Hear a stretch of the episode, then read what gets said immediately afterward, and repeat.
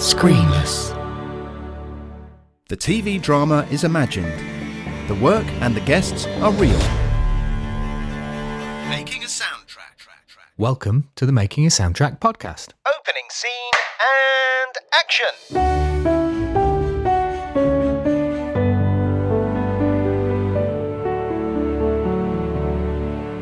Good morning, Dan. How are you? Good morning, Gareth. I'm okay, thank you. How are you? I'm very well. Yes, I think we're probably over our meetup on Saturday. Yes, yes. Lovely meetup on Saturday. Very nice. we? we had one of those lovely burgers again. Yes, and then didn't. Well, shouldn't have eaten anything else really, but uh, you know, train journeys home afterwards and stuff. You always Oh, Sneaky. yeah, Sneaky, yeah, sneaky. yeah, it's true. It's true. Yes, so uh, we met up and had a drink and a chat and a catch up, and you know some plans for upcoming episodes. we did. Um, and then we're we're just sitting there in the pub, and who turns up but three marvelous composers. indeed, indeed, they did. So we had uh, Adriano Aponte, who's a docudrama composer. Yeah. We had Chris Barnett, who's a documentary composer. yep. And we had feature film composer Frank Ilfman. We did indeed. And so we had a right old natter, didn't we? We did. And it was really, really lovely of them to come along and join in. It was. It was. It was great to see them. Yeah. So thanks, everyone. So coming up today, we have a guest on who you, I think you know, Dan, don't you? A little bit. Yeah. Yeah, heard his name before. Should just leave it there, Yeah. hanging Yeah, in the air. there. no, it is my youngest of brothers, uh, Sam Watts, also a composer, just like I is. And you guys have worked together on things like Sarah Jane Adventures and Wizards versus Alien. So, in terms of drama, it's really kind of in the kids' drama space, isn't it? That you two have experienced a lot of the production. It is, yeah. But like all these things, you know, it's not treated any different just because it's kids' drama. It just falls into it being that's who, that's who it's aimed at. Yes, so lovely interview, and that's coming up very shortly. But first, we have to. What do we have to do? Uh, I don't know what. do we It's have uh, to something something about queuing something. Is it? Is there, is there something? Yeah, something. There's- something there's- There's a cue music. there it is. Cue the music.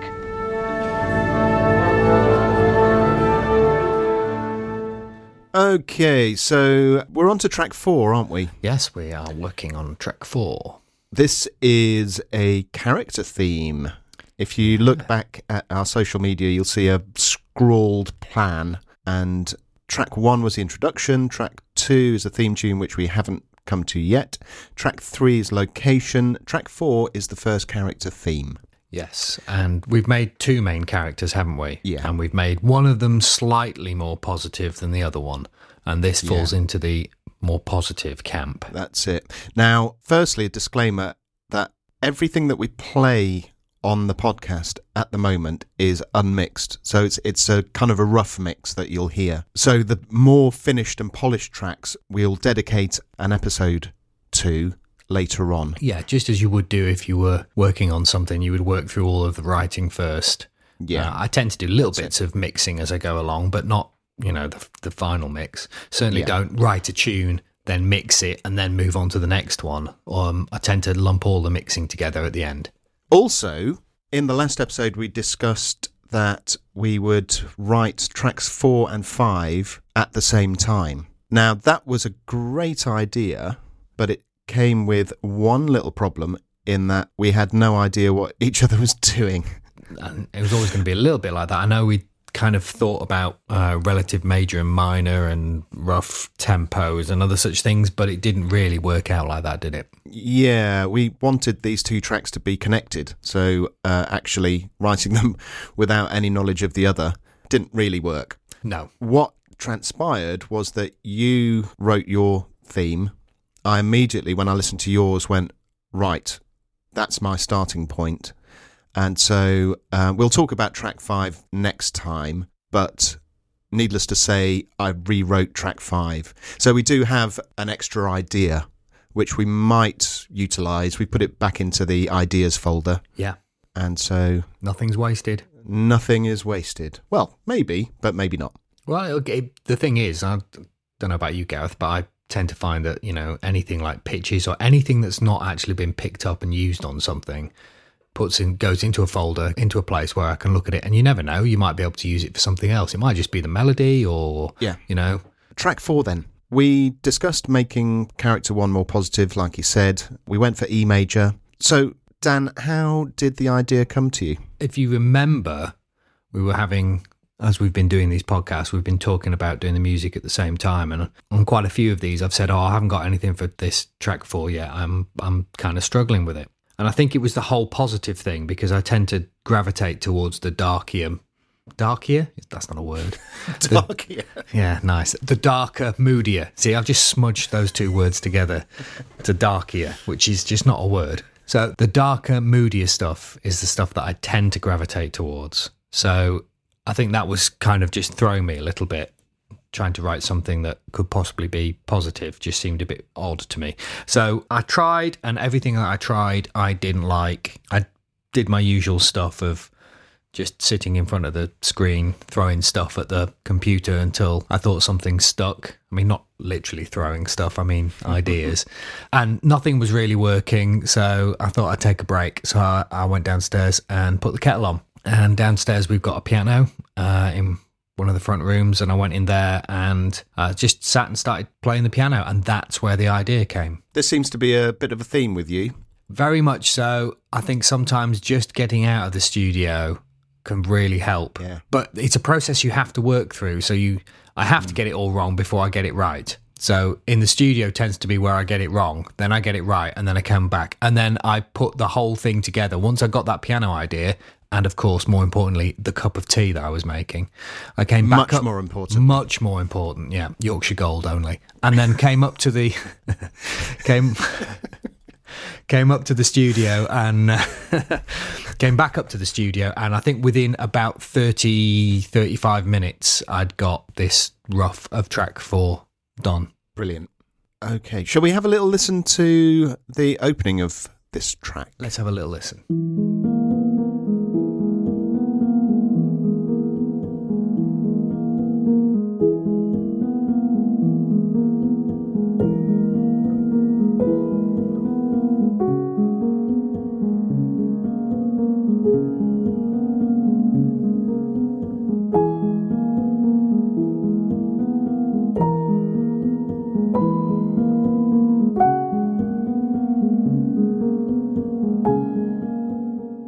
So actually, Dan, you're you're utilising the same notes again.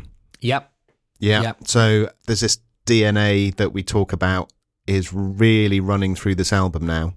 And actually, the positive moment happens in this track. After that initial idea, you added this lovely harmonic range of synths and reverbs and things that just gets you. it's just it, it's really simple it's just two synths and a, and a and a bucket load of reverb but Yeah. But all all in very major chords. Yeah. And it just sounds really floaty, lovely. I really enjoyed that. I really like the fact that it started a, a little bit unsure. Mm-hmm. Not your playing, but the actual the feeling was a little unsure. And then this resolution was just really not majestic, but cheesy really cheesy it wasn't cheesy. No, I really liked it. It was positive, uh, which is really what we were going for. So let's have a little listen at that change. So you, you're coming out of that initial bunch of phrases into this.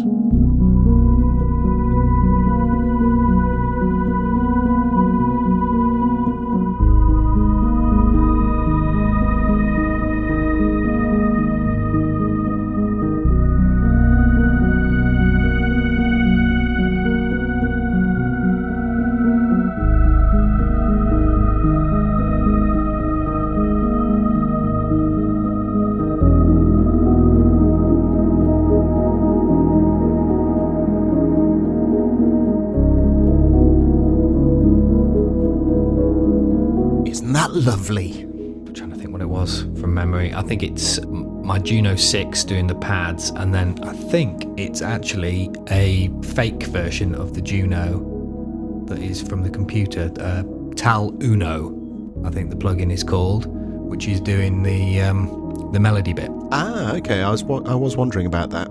And is that the cat synth on bass duties? On bass duties, it is the uh, Octave Plateau Electronics Cat, which I borrowed from a friend, which is getting absolutely hammered at the moment. yeah, it's got a l- lovely balanced tone to the bass sounds. It has. It really. is- It's got. Um, it's just. It's just lovely. I mean, it's a really. It's a really versatile synth. It can. It can be really nasty, but it can also. It's just. I don't know. There's something about the. Uh, the sort of mid bottom end kind of range in it that's just really nice. Yeah, fantastic. We talked about a few little notes, didn't we? We did. We had a listen and a little chat, and I think I think you were going to mention something, and then I mentioned the exact same thing. Yeah, yeah. But these are, I mean, structurally great. Overall, I think we were just very happy. So it's just the fine tuning, isn't it? So we've got a few little details to add. Again, as we've mentioned before, I didn't want to go too far with it because this is a collaboration. So I wanted to get the main idea down mm. and then get it over to you, and then see where we took it from there. Yeah, I'm a bit reluctant to actually just delve in for the sake of it, but I think I will kind of put a pin in it to coin a cheesy phrase until later and Okay. and see, you know, in context, does it need anything else? Yeah. Do we need to uh, add any motifs that might recur and things like that? Cool. And then you can add some extra thinkles. Yes. Well, we did think maybe a little more sparkly wow. on the sec- Sparkly wow. on yes. the second section. A little sparkly wow. Yeah, also, I think we mentioned the change between the piano and the synth bit. We want to kind of meld that a bit better. So um, maybe having the piano playing the synth melody. That's right. That's right. Great. Okay. Well, I think we are well on the way with track four. Indeed. That's nearly halfway. Ooh. Well, I think it's time to go behind the scenes and talk to um, what's his name again? Oh, God, I, can't, I don't know. I can never remember.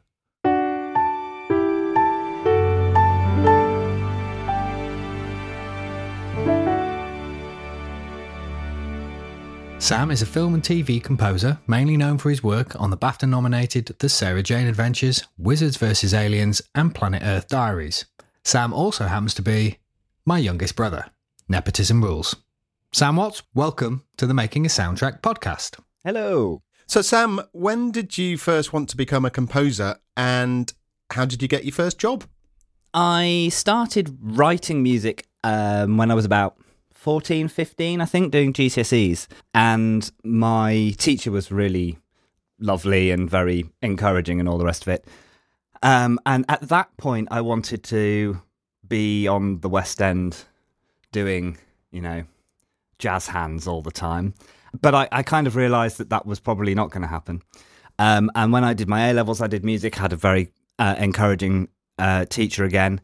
And so I sort of thought this composing lark's quite quite good fun. I really enjoy this. So I went to university to study at Nottingham and had a couple of great tutors, uh, Nick Sackman and Mervyn Cooke, who really helped with um, training me up and and and teaching me orchestration and composition properly. And at that point, I kind of thought, well, you know, John Williams, Danny Elfman, Hans Zimmer, uh, Thomas Newman, all listened to their music all the time, loved it. Bernard Herrmann. Um, maybe film and TV is the way to go. And I was really, really lucky. And this is where this this question of when I wanted, realised I wanted to do it, and and getting my first job kind of combine. Um, a composer called George Fenton who uh, did Blue Planet, uh, films like Hitch, Gandhi, uh, Cry Freedom. He came to guest lecture. He's a very good friend of one of my, my tutors and came to do a guest lecture and was fascinating. And uh, Mervyn was kind enough to sort of say to George, Oh, I've got this student who's really keen. Would you spend 10 minutes afterwards having a chat with him? And so he did. I ended up doing my dissertation on the Blue Planet and then basically just annoyed George for about a year poking him and saying, Give me a job, give me a job, give me a job. And he got so bored that he said, If you get a first class degree, I will give you a job. obviously thinking I wouldn't get a first class degree. I got a first class degree. Um, I didn't phone my mum. I didn't phone my dad. I phoned George when I found out, hey, I got a first. His response was, oh, bugger. I guess I'll see you on the 1st of September. So I moved to London and worked with George um, and did three years there. And then just before Christmas one year, he called me into his office and said, I don't want you to come back in January, which was a bit terrifying. And I thought, oh God, what have I done? I must have done something terrible. Um, and he just said, You're very comfortable. I'm very comfortable. And you're just going to stay here and you're never going to do anything yourself. So, so don't come back in January. Um, and he was very nice and he gave me a little bonus to make sure I didn't starve to death and all of that stuff. Um, little did I know he was just embarking on planet Earth. Um, and so I had no job in January and was panicking. And in in March, I think it was, of 2005, um, George phoned me up and said, I'm doing this little television show and I can't can't really do all of the music. Can you could you help me and and and do this thing? And that little television show was Planet Earth, and uh, the rest is kind of history, really. Why, Sam, do you think that the drama category is so compelling to composers? Uh, it's a good question. You know, we all, whether we do or not, feel like maybe we have something to say. And I think that drama is sort of seen as the, the, the pinnacle because it's it's always, you know, the big stuff, flagship shows and all the rest of it. Uh, so prestige, ego. But I think actually the job of a of a media composer is to support a good story. So drama is the place that you can often do that. I think documentary is is seen less so, but I think is equal to drama actually is uh, for telling a, a story and the ability to tell a story. But that's what that's I think what composers want to be able to do is is help tell a story and drama. I think is seen as as the place that you can do that. Also, there's a lot of variety in drama. So if you look at people like Martin Phipps, for instance, um, phenomenal composer who has done lots and lots of drama, but in interesting ways. His score for Wallander was, well, won a BAFTA, and rightly so, because it was fantastic. But Wuthering Heights he did, and in the middle of the, you know, period drama, in the middle of a thunderstorm, he whacked an electric guitar in there because, you know, why not? Um, and you've got a bit of freedom to do some interesting stuff, I think, and and that's maybe why. Yeah, yeah, I would agree with that. I think also a very valid point about documentaries. I think they are they are somewhat undervalued, but equally can can tell uh, not only varied stories but important ones too. And uh, to be part of something like that can be, uh, I think, very fulfilling. Yeah, I've I've done a number of uh, of documentaries where, well, I think all documentary story is key, but a number where story was key. I did one about the Ebola outbreak in West Africa. Um, and of course, that's just that's an epidemic like that. Is the story is all about the people, the people who are you know suffering, dying, and it's it's it sounds a horrible thing to say. It's great drama. There's a real story there that is very important to tell, and that was a that was quite an honour to be part of that because it was a really important subject. And I think lots of documentaries do cover really important subjects and tell really really important stories. So Talking about storytelling, Hmm. what role do you think the music plays in that? it should be when it's good underpinning the story that is being told the job as far as i see it really is to support everything on screen so you have to try not to be intrusive there are there are exceptions to the rule jaws for instance where the music is the shark um Yeah. Yeah. through technical difficulties mostly, but um, actually it worked out really well for them because that that score is an entire character in that film. Psycho, I guess, is kind of similar. The score in that film is the psychological aspect. Uh, So, I, yeah, I think it's really key. It's really, really key. I think you're right. There, there are examples where the music represents a character so well on screen.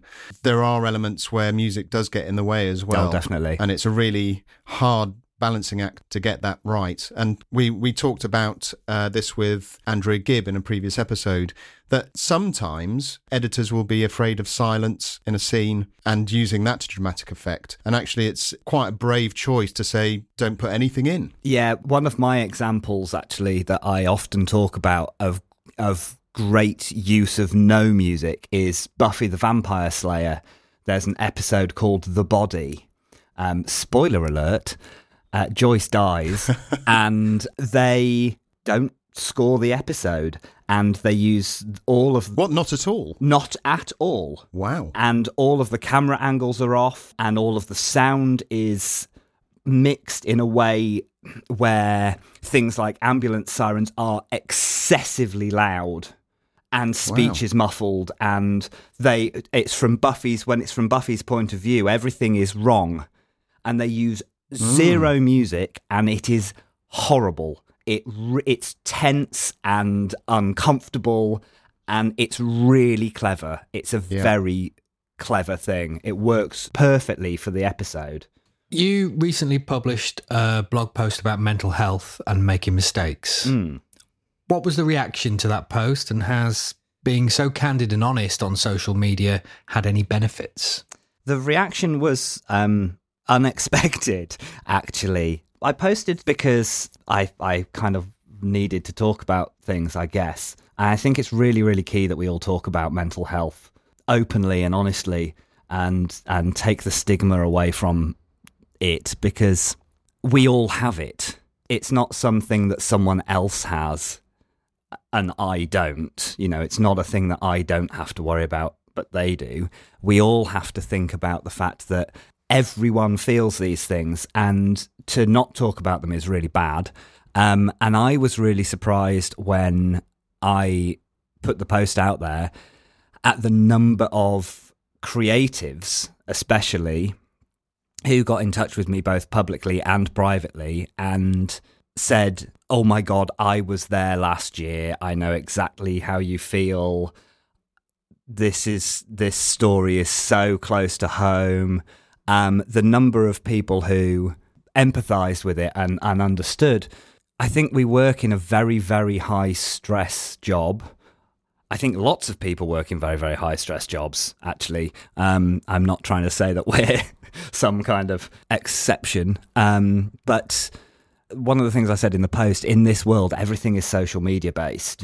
And everyone shows the best of them. Everyone shows their photos of the one time they've managed to be lucky enough to record at Abbey Road or the one time they were in the Bahamas with, uh, you know, Peter Andre. with Peter Andre. Yeah, doing the whole mysterious girl thing. All of it. Um, and it, it's very easy to forget that everybody is expressing the thing that they want everybody else to see, not the thing that they don't want. They're not taking a photo of themselves lying in bed surrounded by sweet wrappers crying.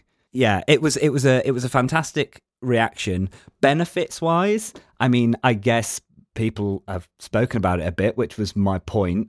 It's an interesting thing. My situation, my my mental health, and and and the personal situation that I found myself in, uh, did affect my career. Stopped me from being able to do what I should be doing to keep my career going. So I, I am sort of starting anew in a way, which is kind of liberating um, and kind of terrifying. But I think that I haven't seen any major benefits other than realizing that I'm not alone, and I can't I can't think of a better benefit than that. Actually, Yeah. I think there's also this perception, actually, within the industry uh, from some people, not everyone, but that if you're not killing yourself by working so hard, then you're not successful. yeah, It's really developing now that actually, if you look after yourself and you're kind to yourself, then there's no reason why you can't be successful. Uh, you don't have to be showing that you're working 24 hours a day. No, exactly. The first series of the Sarah Jane Adventures, I did, I think it was five and a half months of seven days a week, 16, 17, 18 hour days to get it as good as I could possibly get it. It was my first solo job. I was terrified. I wanted to make sure it was right. I was working for Russell T Davies and and and and Julie Gardner and it was a big thing. So I worked really, really hard and then spent about two and a half weeks in bed, literally in bed, unable to get out because my body just collapsed after doing that. It's not healthy. And um, it's really interesting talking to other composers, especially. They are really surprised that I have got to the point now where I am in the studio at about half past eight in the morning and I stop at about half past four, five o'clock in the afternoon, and I do that Monday to Friday. I don't work Saturday and Sunday mm. unless I have got an exceptional deadline on. And then I will work Saturday or Sunday. I will not work both. And quite frankly, people have to wait. That's exactly it, Sam, isn't it? It's it's changing what is normal. So of course there are times when you have to pull the stops Yeah. out and, you know, get on with it. But it's creating what what is that normal thing? Is the normal thing busting your gut seven days a week, or is it regular hours like everyone Yeah. else and uh, having a life? and for me, regular hours has actually boosted creativity. This is the really interesting thing. If I if I am well rested, if I have looked after myself, I can write better. I can Yeah. write quicker and I can I write better. So it's I think it's really key. Speaking of working, you and Dan have worked together for years successfully, uh, even though you have slightly different approaches to creating music. Can you talk about what some of those differences are and about maybe some of your working processes together? Well, the major differences are I'm classically trained. Dan is from, as he has spoken before, a band background. Um, I'm a heathen. um, and that actually in itself is really fascinating because we have taught each other lots. Yeah. Yeah. Um, yeah. which is as a as a collaborative process is fantastic. I have taught Dan a lot about orchestration and uh, things like that. Dan actually taught me a lot about structure and and lis- actually listening. um, you know, kind of key. Um, and h- how a band works, and actually the there's not a lot of difference between how a band works and how an orchestra works. And once you once you realise that, you can work together really easily. Um, the process wise, um, it varies, doesn't it, Dan, on uh, job to job? But Yeah, it, it is very job to job. As a blanket, it will be we work out who's going to do what thing. Most of the time, I'll I'll have been to the spotting session, know what the team want, and I'll sit down and I'll work out and I'll go, well, that's really guitar-y. Dan can have that one because m- mostly because he can write for guitars much better than I can, or this looks like it's going to be really fun to write, Dan can have a go at that action sequence because he'll do something he'll do something different to what I would do and I think it needs that. Uh, the other way that it often works is one of us will be working away at a cue and not be able to nail it. Phone the other one and go, listen to this, what's wrong? And the other one will say, it can be something as simple as, oh, you need to modulate there and it will lift it, or you need to add this and that'll work. Or sometimes it's a case of, I cannot get this, you have a crack.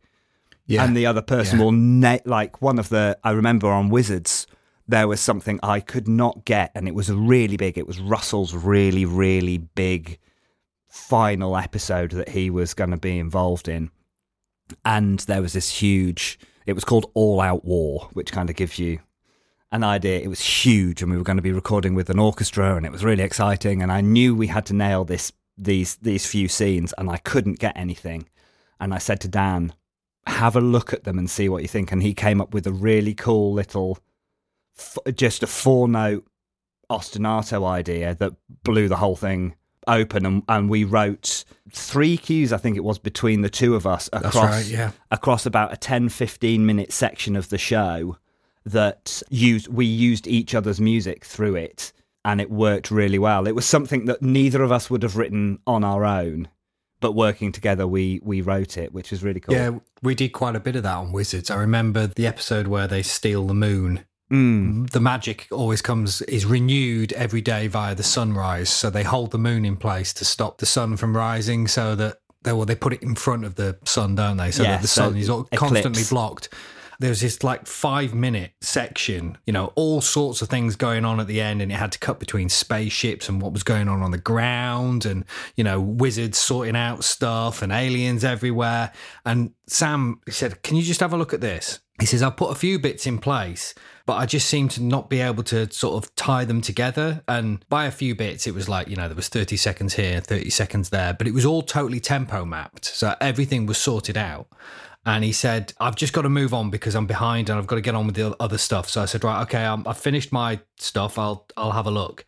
And um, I just took all of the little snippets that he'd got and populated it through the whole thing and then wrote the bits to make it all fit together and orchestrated the whole thing and sent it back to him. And he was like yeah brilliant. That's it. And if you go back to when we first started so i really properly started on the second series of the sarah jane adventures. When you go back to that how we worked together then and how we then you know, fast forward the five or six years towards the end of Wizards, there's this sort of melding. We didn't plan it, but it totally happened naturally where we could actually very easily start or finish a cue that was written by one another and it would not sort of sound like particularly one of us or you know it would it would be something different and we could easily take on each other's persona and finish stuff which I, is great I remembered that a couple of times when once we sort of revisited things by that point, um, where we would go, "Oh, I love, I, I love this one. Oh, I, oh, this is a really, really good cue." Oh yeah, Dan wrote that, didn't he? Oh yeah, yeah, and there's the- not not in a. I'm surprised that Dan can write something so good. Well, Well, most people are. Most people are, but in a, I cannot tell which of us wrote this one, Hmm. um, because we'd created, we had created the sound of the show, I think, and that it's an absolute joy when you do some people. You know, I think people sort of say, "Oh, what's it like writing with your brother?" And is there any, you know, rivalry or any of that stuff? There's no ego between the two of us, which is great. Um, and actually, my favorite thing is having somebody who will honestly say, That's crap. You can do better. That's me, and I am available if anybody else needs me to say that stuff's crap as well. Bringing it back to the collaboration as well, one of the major benefits of it is that you don't quite know, as you said, Sam, you don't quite know what's Yeah. going to be there at the end of it. Um, Yeah. And you, you can't predict because No. you know yourself and you know how you write. With the, When you're writing with someone else, it's going to become this new thing, isn't it? There's a, a f- a fantastic composer called Warren Bennett who. I would say that because he's a really good friend of mine. But uh, we did it. We we wrote um, a production music album together, and it is one of my favorite things that I think I've ever written because we just uh, neither of us have ever written anything that sounds like it at all because it was us noodling in a room together which was a lot of fun. Um, but we would also work separately and then come into the studio together and work on things together. And sometimes it was a case of like Warren had written a five minute piece of music and I'd come in and go, Oh, it'd be quite nice if the triangle if a triangle was just like on that beat there. And um and we had the we had the really interesting conversation of um well obviously we're co-writing this but some of them it's really like 95 5 it's not 50 50 and warren was just like oh no we just split it all 50 50 because if we hadn't have been working on it i wouldn't have written this piece and if we hadn't have been working on it you wouldn't have written this piece and it's really interesting. What advice would you give your younger self or someone wishing to become a composer? my well actually to both. Um work really hard but not too hard. Make sure you have time to enjoy yourself. Actually enjoying yourself is really key. Don't get too stressed. If they give you an orchestra enjoy it also stop listening to soundtracks which john powell has famously said Yeah. um, the worst thing you can do is try and sound like somebody else. Try and sound like yourself. Try and develop your own voice. The most successful composers are those who have their own voice. I'm thinking about people like Alex Baranowski, who has done all of the BBC Two idents most recently. Alex is probably one of the best composers of his generation, mostly because he does Alex and his voice is really clear. Um, Yeah. It's hard. I still don't know what my musical voice is, and I am old. And, you know, it's one of those things that you should always be struggling towards. So work to find your own voice and ignore all of the directors who say, we'd like it to be like John Williams, please. The answer to that is, well, go and hire John Williams then.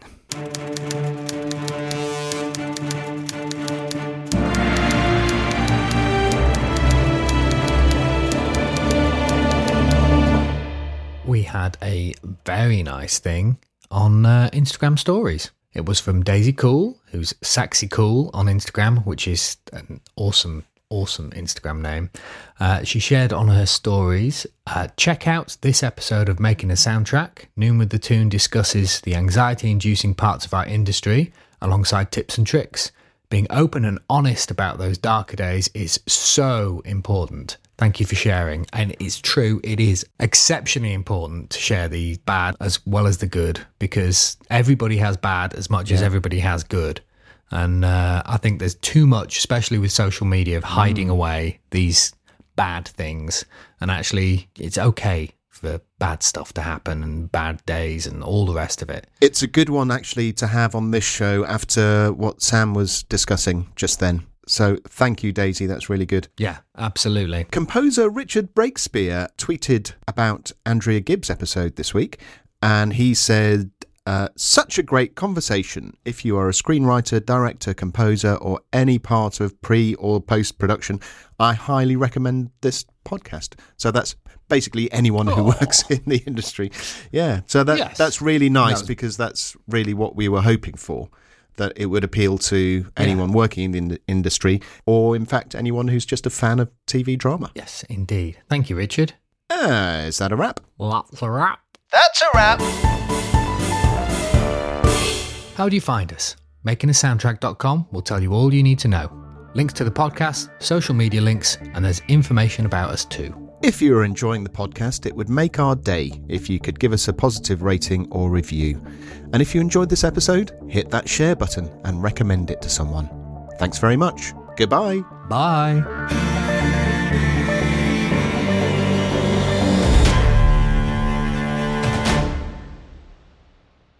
It's a trap! That's a wrap!